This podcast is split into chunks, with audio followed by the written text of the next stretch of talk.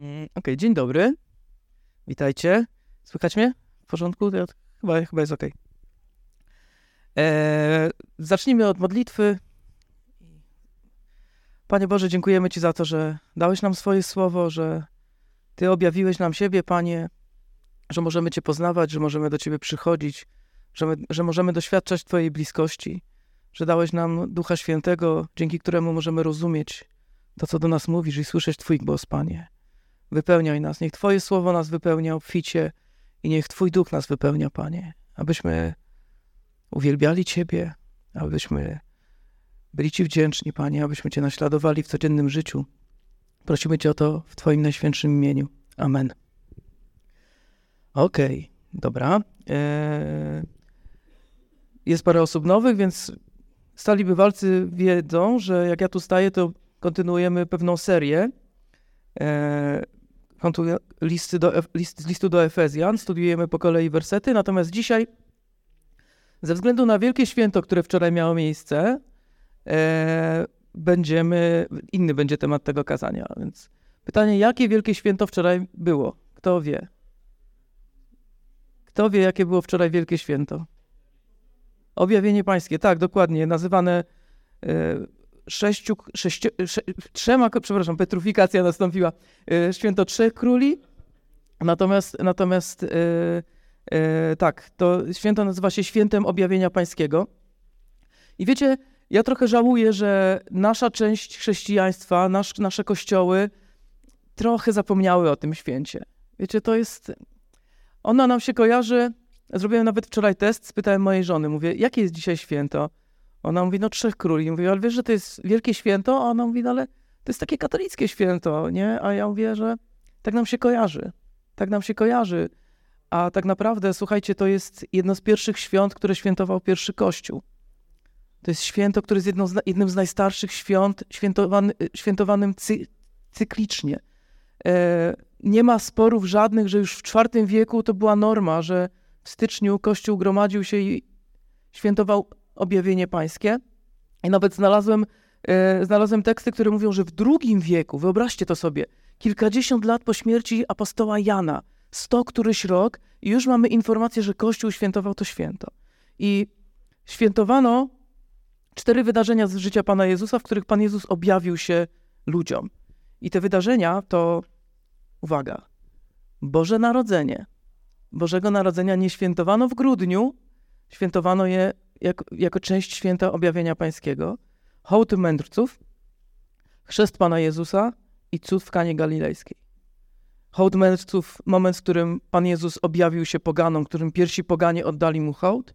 Chrzest Pana Jezusa, kiedy sam Bóg otworzyło się niebo i powiedział: Ty jesteś moim ukochanym synem, źródłem mojej radości, i wszyscy, którzy tam byli, to słyszeli. I cud w Kanie Galilejskiej, kiedy Pan Jezus rozpoczął swoją publiczną działalność. Pierwszy publiczny cud. Od tego momentu się zaczęła jego publiczna działalność i wszyscy mogli zobaczyć jego moc. I chciałbym, żebyśmy dzisiaj właśnie, żebyśmy dzisiaj właśnie popatrzyli na to, na to z perspektywy objawienia, żebyśmy zobaczyli, kto się objawił, komu się objawił, dlaczego się objawił, jakie są tego konsekwencje. Eee, więc zacznijmy od tego, kto się objawił.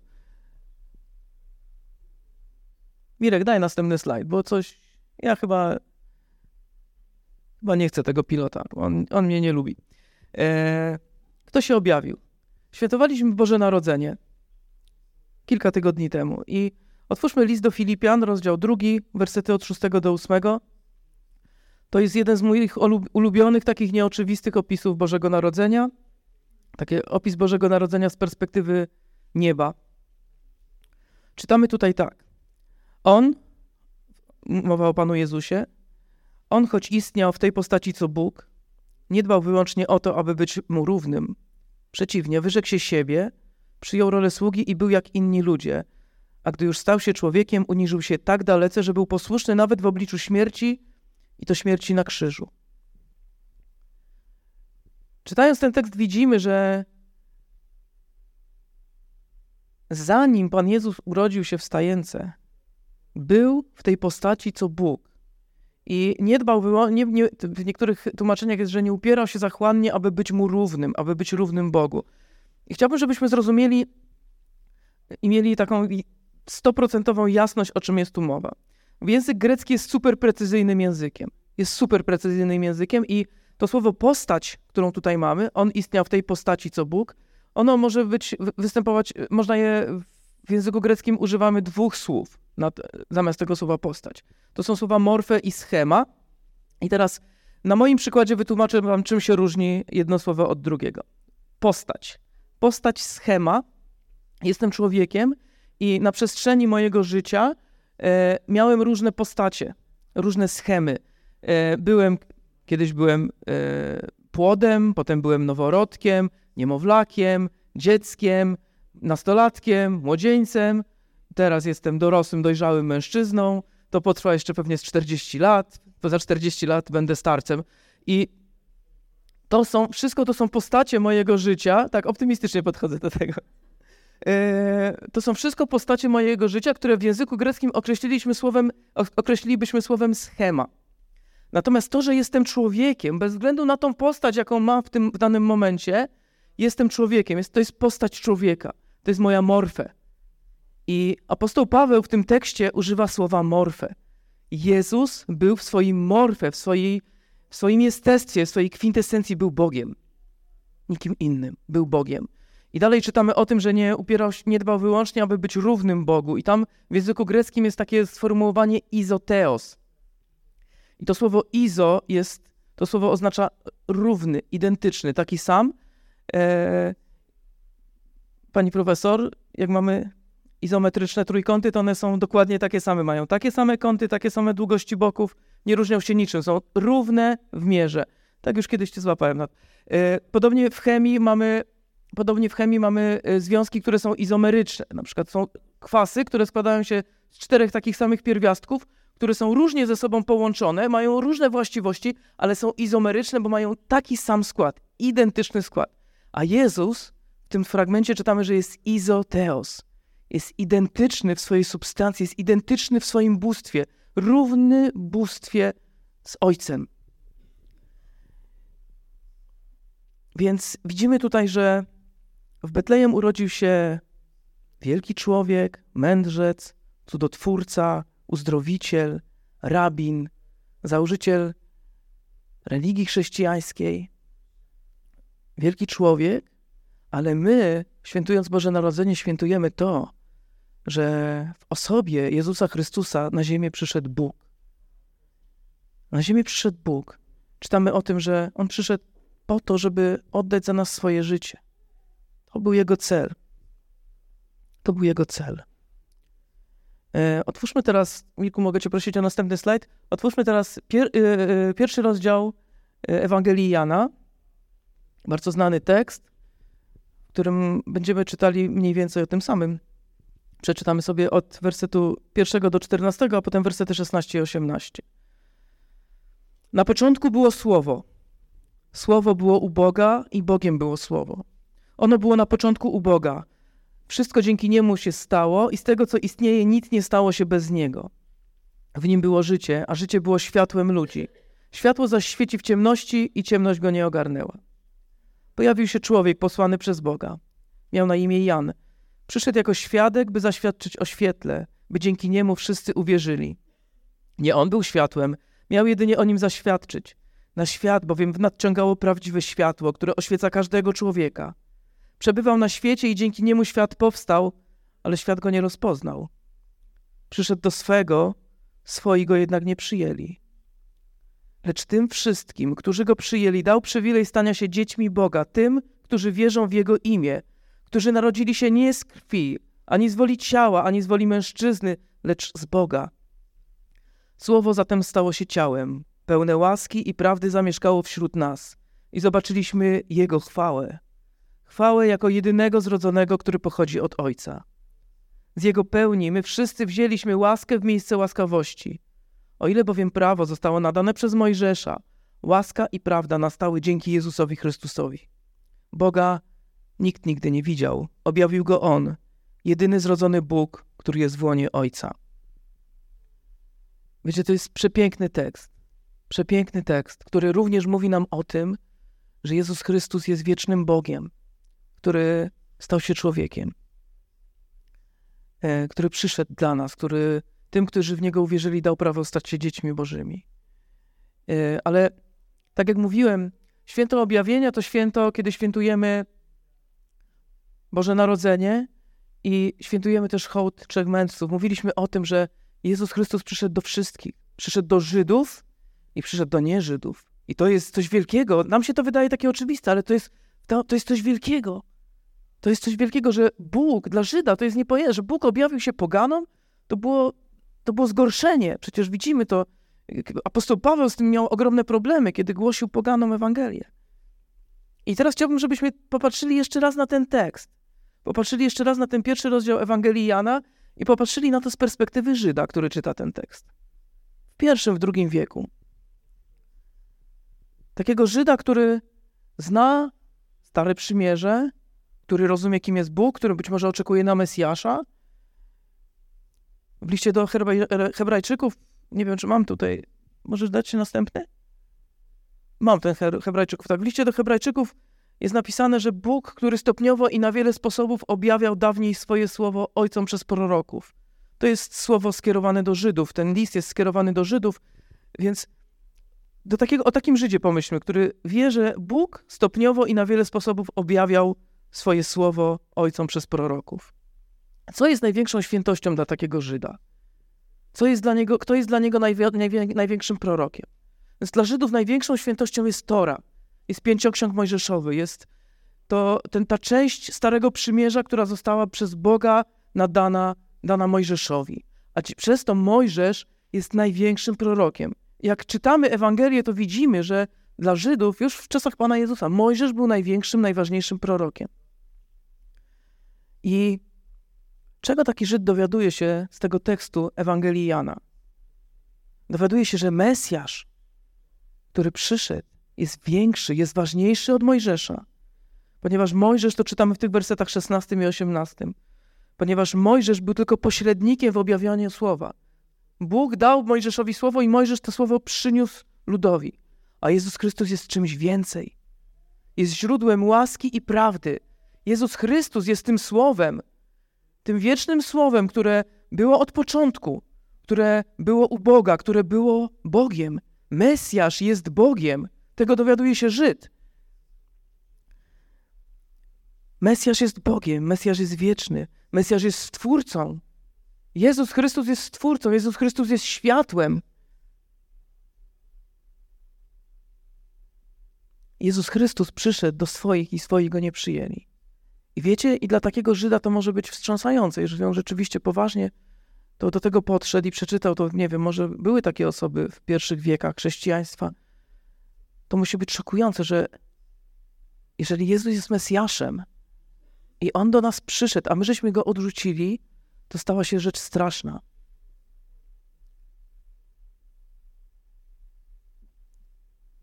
Takie zadanie domowe dam wam na momencik. Przeczytajcie sobie w domu 53 y, rozdział y, Księgi Izajasza, ten słynny opis ukrzyżowania. I pomyślcie sobie, że to są słowa Żyda, który w momencie, kiedy Chrystus wróci i objawi się, zrozumie, kim był Jezus Chrystus i kogo odrzucili. Przeczytajcie, nie będziemy, to nie ma na to czasu, ale to jest coś niesamowitego. Przeczytajcie w tym kontekście ten fragment. Okay? Więc widzimy, widzimy, że widzimy tą, tego Żyda, który czyta to, dowiaduje się tego wszystkiego, jest wstrząśnięty, ale jest też dobra nowina dla niego, bo to czytamy, że ci, którzy go przyjęli, którzy zaufali Jezusowi Chrystusowi, którzy zaufali Mesjaszowi, dał przywilej stania się dziećmi Bożymi. Bez względu na to, kim są cieleśnie, bez względu na to, kim byli ich, ich ojcowie, kim są w ciele, mogą narodzić się z Boga, mogą dostać nowe życie i to jest coś o wiele więcej niż tylko relacja stworzenie Stwórca. To jest coś o wiele więcej niż tylko relacja między Bogiem a narodem wybranym.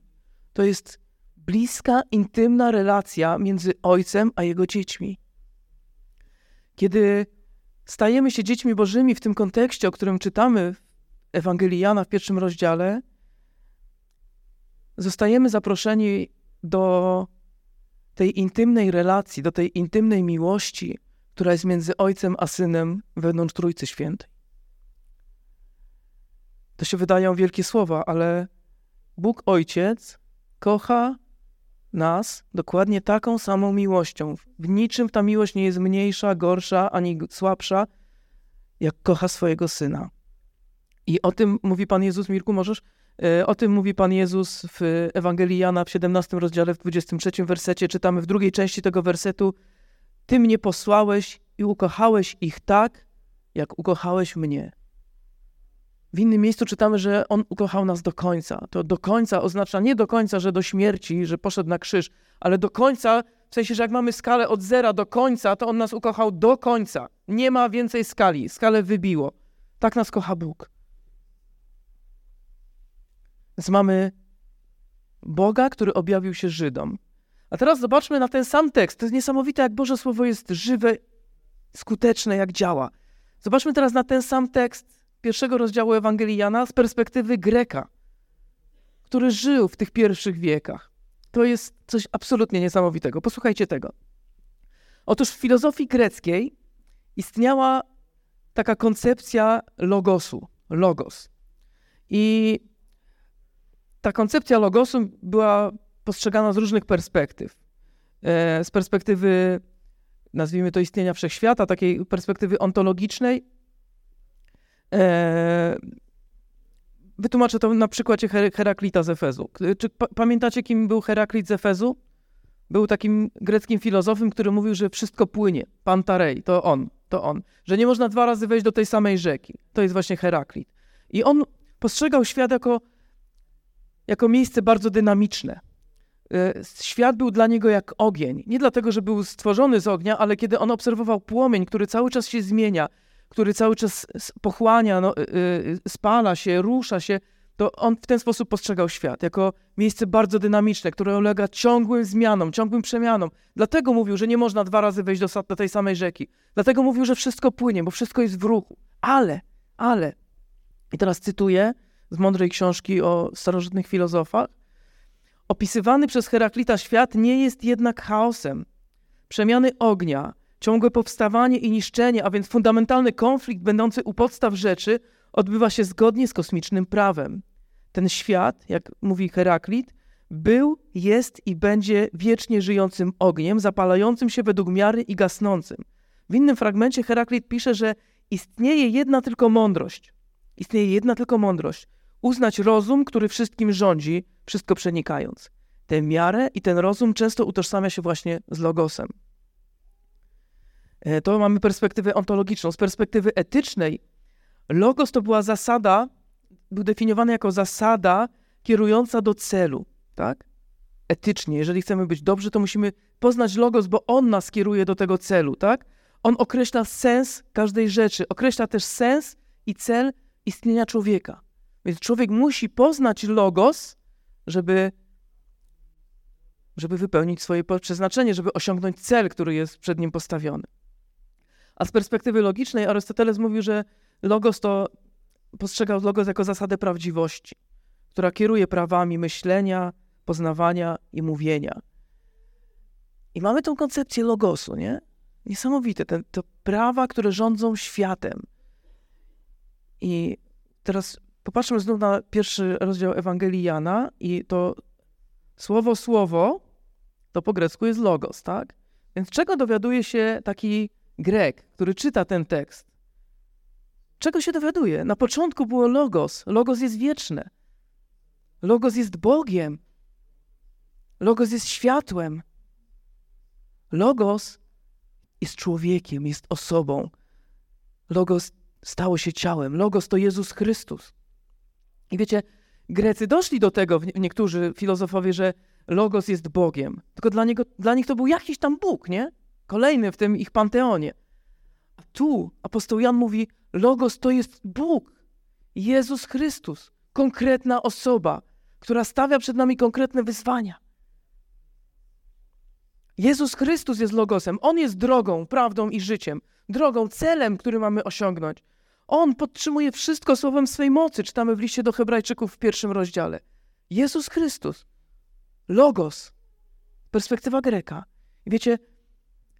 Kolejne zadanie domowe. Przeczytajcie sobie jeszcze raz w domu na spokojnie ten tekst i zastanówcie się, co Słowo Boże mówi do mnie. Do mnie w moim konkretnej sytuacji. W tej konkretnej sytuacji społecznej, w mojej, w mojej, w mojej, nie wiem, historii mojej rodziny. To jest coś niesamowitego. Mnie na przykład dotknęło to, że jeżeli uwierzę Jezusowi Chrystusowi, jeżeli zaufam Mu, mam prawo stać się dzieckiem Bożym. Nie na zasadzie, że Bóg mnie stworzył, więc jestem Jego dzieckiem, ale mam prawo być Jego dzieckiem. To jest coś absolutnie niesamowitego. Ok, więc widzimy, że objawił się nam Bóg. Boże Narodzenie, że objawił się Żydom i nie Żydom. Więc mamy trzech mędrców. I teraz zastanówmy się, dlaczego się objawił. I ta deklaracja Boga, przypomnijmy sobie tą deklarację Boga, Ty jesteś moim umiłowanym synem, który jest źródłem mojej radości. W Tobie mam upodobanie w innych tłumaczeniach. Dlaczego On przyszedł? Dlaczego Bóg się objawił? Bo to jest wola Ojca. Bo Bóg tak chciał, Bóg tak zdecydował. Nie dlatego, że my byliśmy tacy wspaniali i fantastyczni, więc On powiedział, dobra, dajmy im szansę, bo oni się starają, bo są fajni. Nie! Pomimo tego, że żeśmy się nie starali, pomimo tego, kim byliśmy. W Ewangelii Jana 3,16 następny. W Ewangelii Jana 3, 16, 17 czytamy: Bóg bowiem tak bardzo ukochał świat, że dał swego jedynego syna, aby każdy, kto w niego wierzy, nie zginął, ale miał życie wieczne. Bóg nie posłał swego syna na świat, aby wydał on na świat wyrok, lecz aby świat został przez niego zbawiony. Następny slajd. W pierwszym rozdziale, w pierwszym liście Jana, w czwartym rozdziale, w wersetach 9 i 10 czytamy: W tym uwidoczniła się miłość Boga do nas tym uwidoczniła się miłość Boga do nas, że Bóg posłał na świat swojego jedynego Syna, abyśmy przez Niego mogli zyskać życie. W tym wyraziła się miłość, że nie my pokochaliśmy Boga, lecz że On nas pokochał i posłał swojego Syna jako ofiarę przebłagalną za nasze grzechy. Ojciec chciał nas ocalić, więc posłał swojego Syna. A co zrobił Syn? Czytaliśmy w liście do Filipian. On, Bóg, któremu należała się chwała, który był na tym tronie Bożym, który, jak czytamy te opisy w Księdze Objawienia, w Księdze Izajasza, w Księdze Ezechiela, otoczony aniołami, otoczony stworzeniem, cherubami, wszyscy oddawali mu cześć i chwałę i wołali święty, święty, święty. I on tą, tą chwałę powinien odbierać, to było jego miejsce. A co on zrobił? Zrezygnował z tego.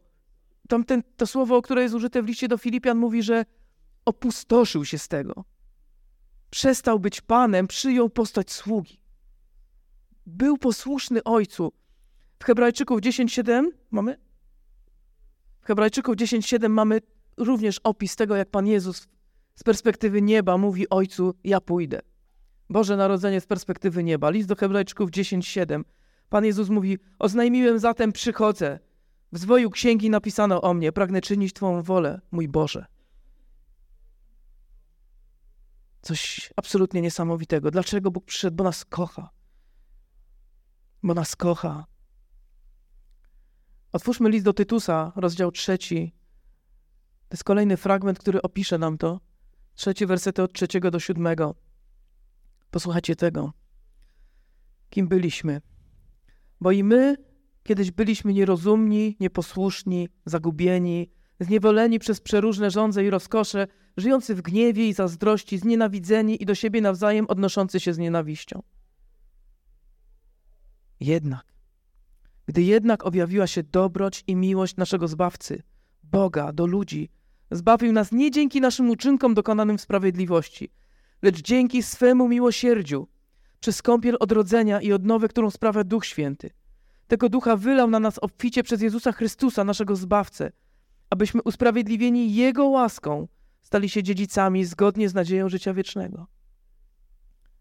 Czy wiesz, że jesteś dziedzicem Boga? Dzięki łasce Jezusa Chrystusa, dzięki Bożej miłości? Teraz w środę wieczorem studiujemy list do Rzymian. Jesteśmy w trzecim rozdziale i jest niesamowite, że Pan Bóg tak w odpowiednim momencie to studium mi dał, jak się przygotowywałem. Naprawdę. Bo rozmawialiśmy w środę o tym, że w pierwszych trzech rozdziałach apostoł Paweł pisze bardzo wyraźnie, że każdy potrzebuje zbawienia. Każdy potrzebuje zbawienia, każdy potrzebuje Jezusa Chrystusa. Człowiek bezbożny, czytamy w pierwszym rozdziale, potrzebuje zbawienia. Człowiek pobożny potrzebuje zbawienia. Człowiek niemoralny potrzebuje zbawienia i człowiek moralny potrzebuje zbawienia. Żyd potrzebuje zbawienia i nieżyd potrzebuje zbawienia. Każdy potrzebuje zbawienia i nie jest w stanie na to zbawienie zapracować. Czytamy w liście do Rzymian, że nie ma ani jednego sprawiedliwego. Wszyscy zgrzeszyli. I w tym tygodniu analizowaliśmy fragment rozdziału trzeciego, wersety 21 do 26. Tu na dole widać rozdział trzeci, 21 do 26. I tam czytamy, że teraz, teraz natomiast, niezależnie od prawa, objawiła się sprawiedliwość Boża poświadczona przez prawo i proroków. Jest to sprawiedliwość Boża oparta na zawierzeniu Jezusowi Chrystusowi i dostępna dla wszystkich, którzy wierzą. Nie ma przy tym wyjątków. Wszyscy zgrzeszyli i są pozbawieni Bożej chwały. Każdy musi, każdy tego potrzebuje i każdy może przyjść. Usprawiedliwienie natomiast otrzymują w darze z Jego łaski, dzięki temu, że Jezus Chrystus dokonał odkupienia. To Jego Bóg ustanowił przebłaganiem, z którego skorzystać można przez wiarę. Jest ono w Jego krwi. W ten sposób Bóg okazuje swoją sprawiedliwość. Wyraża się ona w nieuwzględnieniu grzechów popełnionych wcześniej w okresie powściągliwości Boga, i wyra- czy mówimy tu o Starym Przymierzu, i wyraża się teraz, aby stało się jasne, że tylko On jest sprawiedliwy i usprawiedliwieniem darzy tego, kto zawierzył Jezusowi. I wiecie, to było niesamowite, kiedy rozmawialiśmy o tym, że i czytaliśmy w tej książce Kellera, że na krzyżu Golgoty, kiedy Jezus tam był, kiedy Jezus tam umierał, na tym krzyżu spotkała się Boża sprawiedliwość, Boży sąd i Boże miłosierdzie. Bóg jako sprawiedliwy sędzia musiał osądzić grzech człowieka. Musiał wylać swój gniew, który my gromadziliśmy. Dla każdego z nas był zgromadzony kielich gniewu. I gdyby tego nie zrobił, nie byłby sprawiedliwym sędzią. Ale on to zrobił. On to zrobił, ale w swojej łasce, w swoim miłosierdziu sam przyszedł i wylał ten, posłał swojego syna i wylał ten gniew na niego. I na nim dokonało się nasze odkupienie. On spłacił nasze grzechy. To jest niesamowite. Wszystko z woli Bożej. Wszystko jest Jego łaską. Nawet ta wiara, o której pisze apostoł Paweł w liście do Rzymian, to nie jest nasz uczynek. To nie jest nasza jakaś intelektualna decyzja, że my uwierzymy. To jest po prostu, wiedząc to, co Bóg zrobił, my możemy tylko paść na kolana i Mu zaufać. Słowo wiara to jest ufać. Zaufać to, że Jezus ma moc, żeby to zrobić. Zaufać temu, że On ma moc nas zbawić, że Jego śmierć zmyła nasze grzech i że uczynił nas dziećmi Bożymi. I że Bóg jest naszym Ojcem, że On nas przyjmuje teraz. I ostatni punkt tego kazania. Wiecie, zastanawiałem się nad tym cudem w Kanie Galilejskiej, początkiem działalności publicznej Pana Jezusa. Co się wtedy wydarzyło? Wiecie, co się wydarzyło? Jezus Chrystus, Bóg, pokazał wszystkim swoją moc. Dzisiaj śpiewaliśmy tą piosenkę, aż sobie zanotowałem, żeby nie zapomnieć.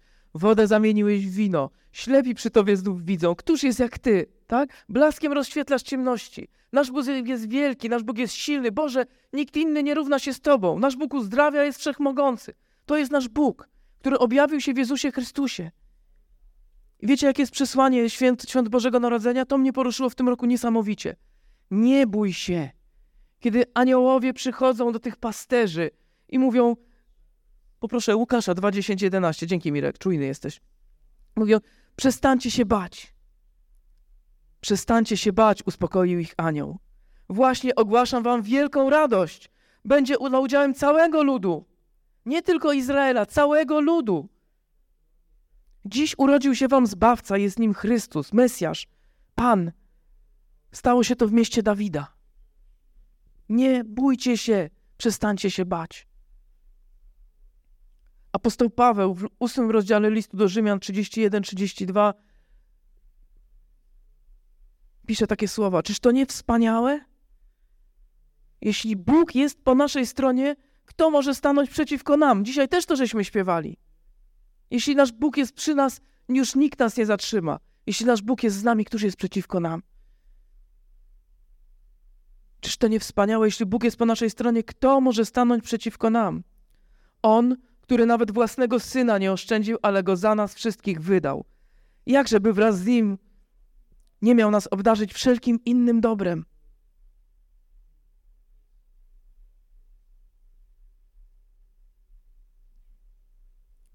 I wiecie, czasem jest trudno w tej codzienności życia chwycić się tego. Czasem te wszystkie, to, to życie nas tak przygniata.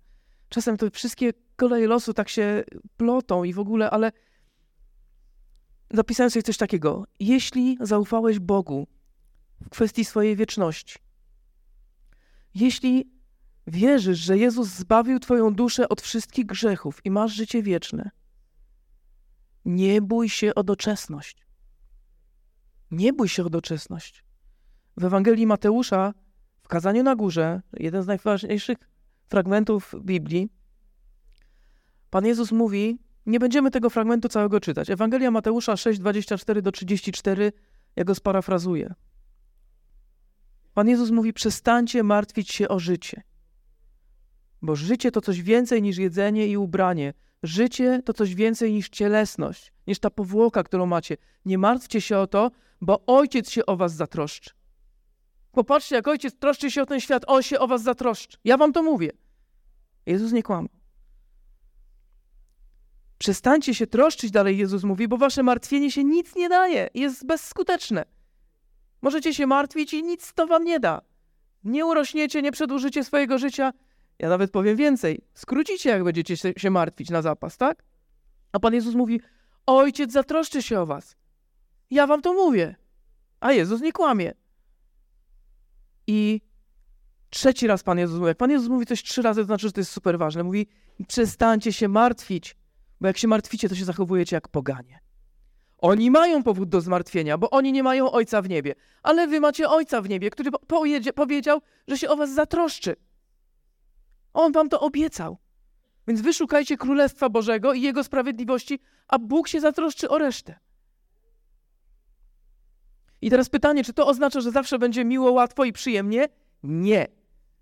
Nie, nie. Jak ktoś przychodzi i chce być chrześcijaninem, żeby Bóg mu tylko błogosławił, to są takie zwiedzone kościoły w Stanach Zjednoczonych, ale nie polecam, bo Biblia tego nie mówi i Pan Jezus tego nie naucza. Jego życie tego nie naucza. Historia Bożego Narodzenia tego nie naucza. Zobaczcie. Zobaczcie na Marię. Zobaczcie na Marię.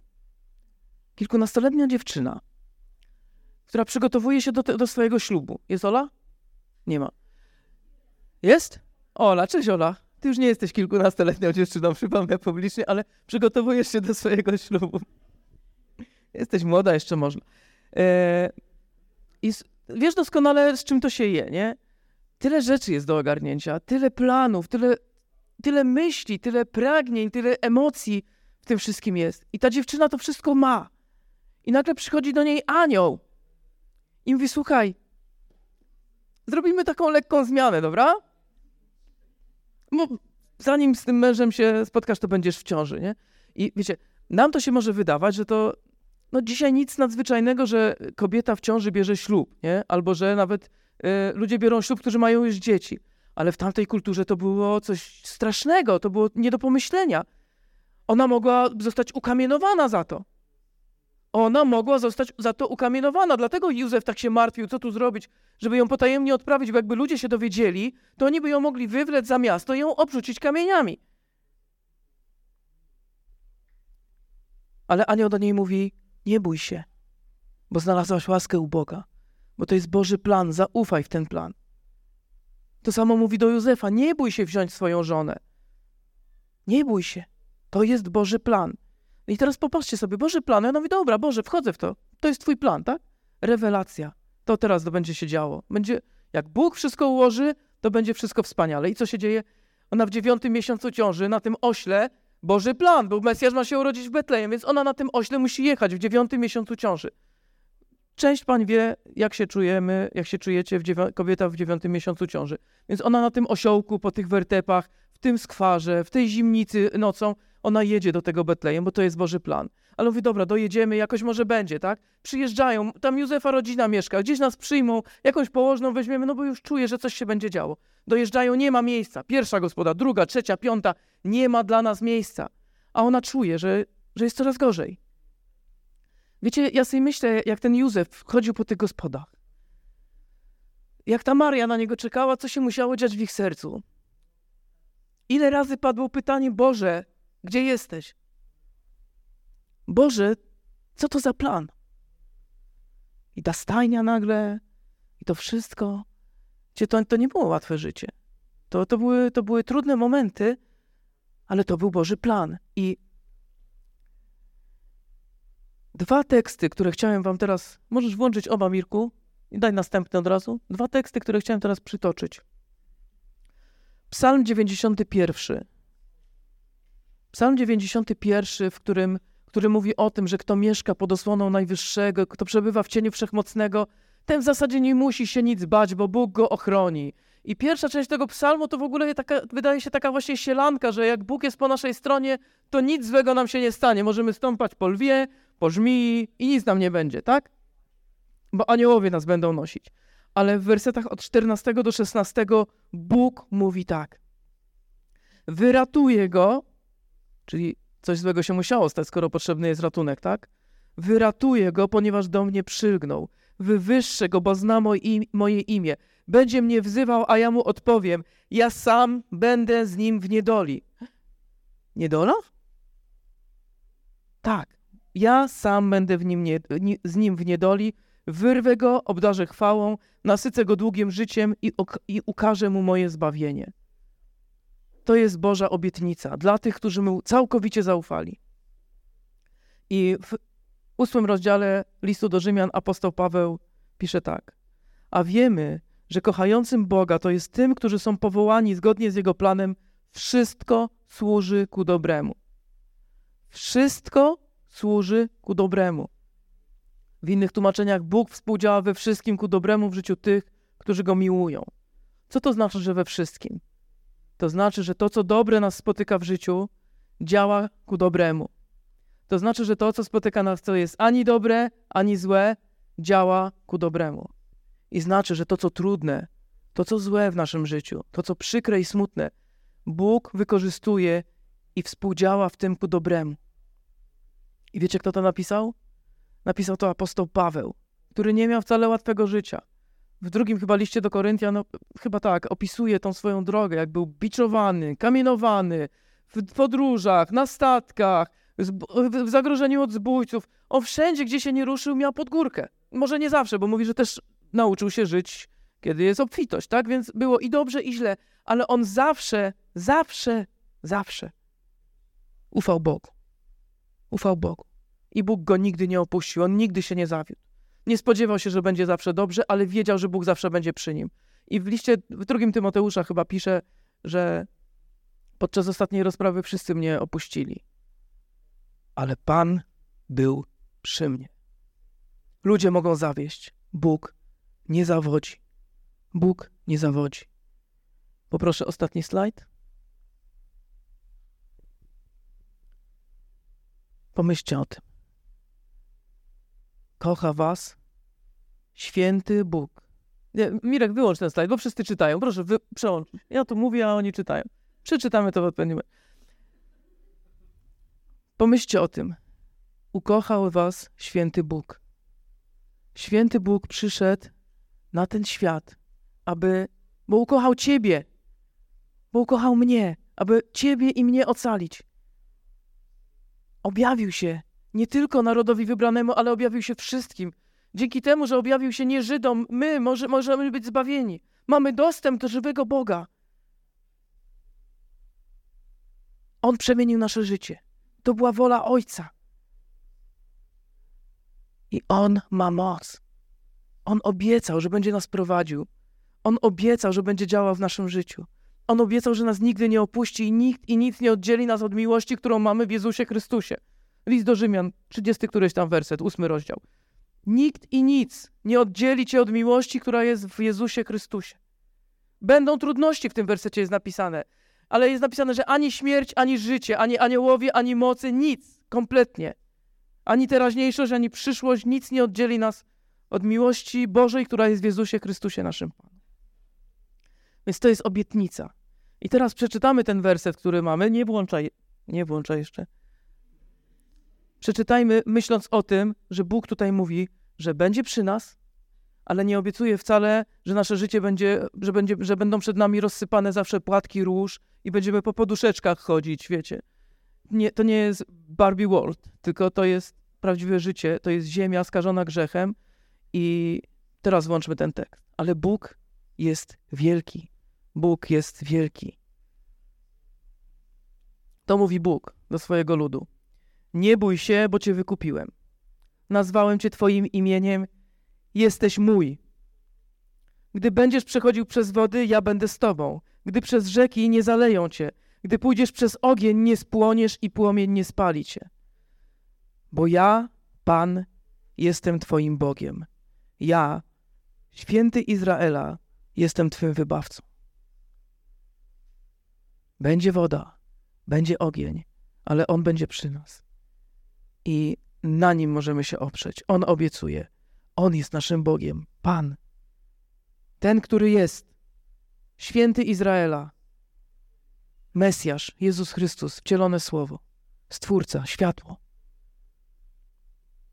Panie Boże, Ojcze Najświętszy, tak, dziękujemy Ci, że objawiłeś się światu. Panie, dziękujemy Ci, że przyszedłeś, że tak bardzo ukochałeś ten świat, że posłałeś swojego Syna. I choć byliśmy częścią ciemności, choć, choć byliśmy Twoimi wrogami, choć byliśmy buntownikami, Ty umarłeś za nas, aby nas ocalić. Panie, dziękujemy Ci, że Ty zbawienie dajesz nam w darze, że to Twoja łaska. Nie możemy na nie zasłużyć i strzeż nas, abyśmy nigdy nie próbowali na nie zasłużyć, ale byśmy zawsze z wdzięcznością, z bojaźnią, z drżeniem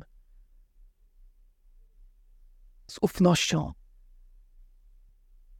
to zbawienie celebrowali, przyjmowali, cieszyli się nim. Panie, dziękujemy Ci. Dziękujemy Ci za to, że przyszedłeś do nas, że przemieniłeś nasze życie, że jesteś Bogiem cudów, Bogiem mocy, Bogiem, który nigdy nas nie opuści, Ojcem, który kocha nas bezwarunkowo, który kocha nas tak, jak kocha swojego jednorodzonego, jedynego syna.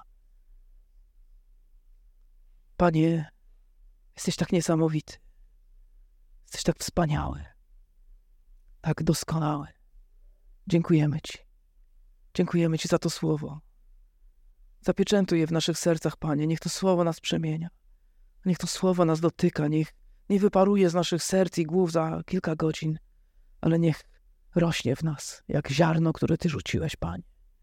Niech rośnie w nas i przemienia nas od wewnątrz, byśmy stawali się podobnymi do Ciebie, jako Twoi uczniowie, jako owce Twego pastwiska, jako Twój lud. W imieniu Jezusa Chrystusa. Amen.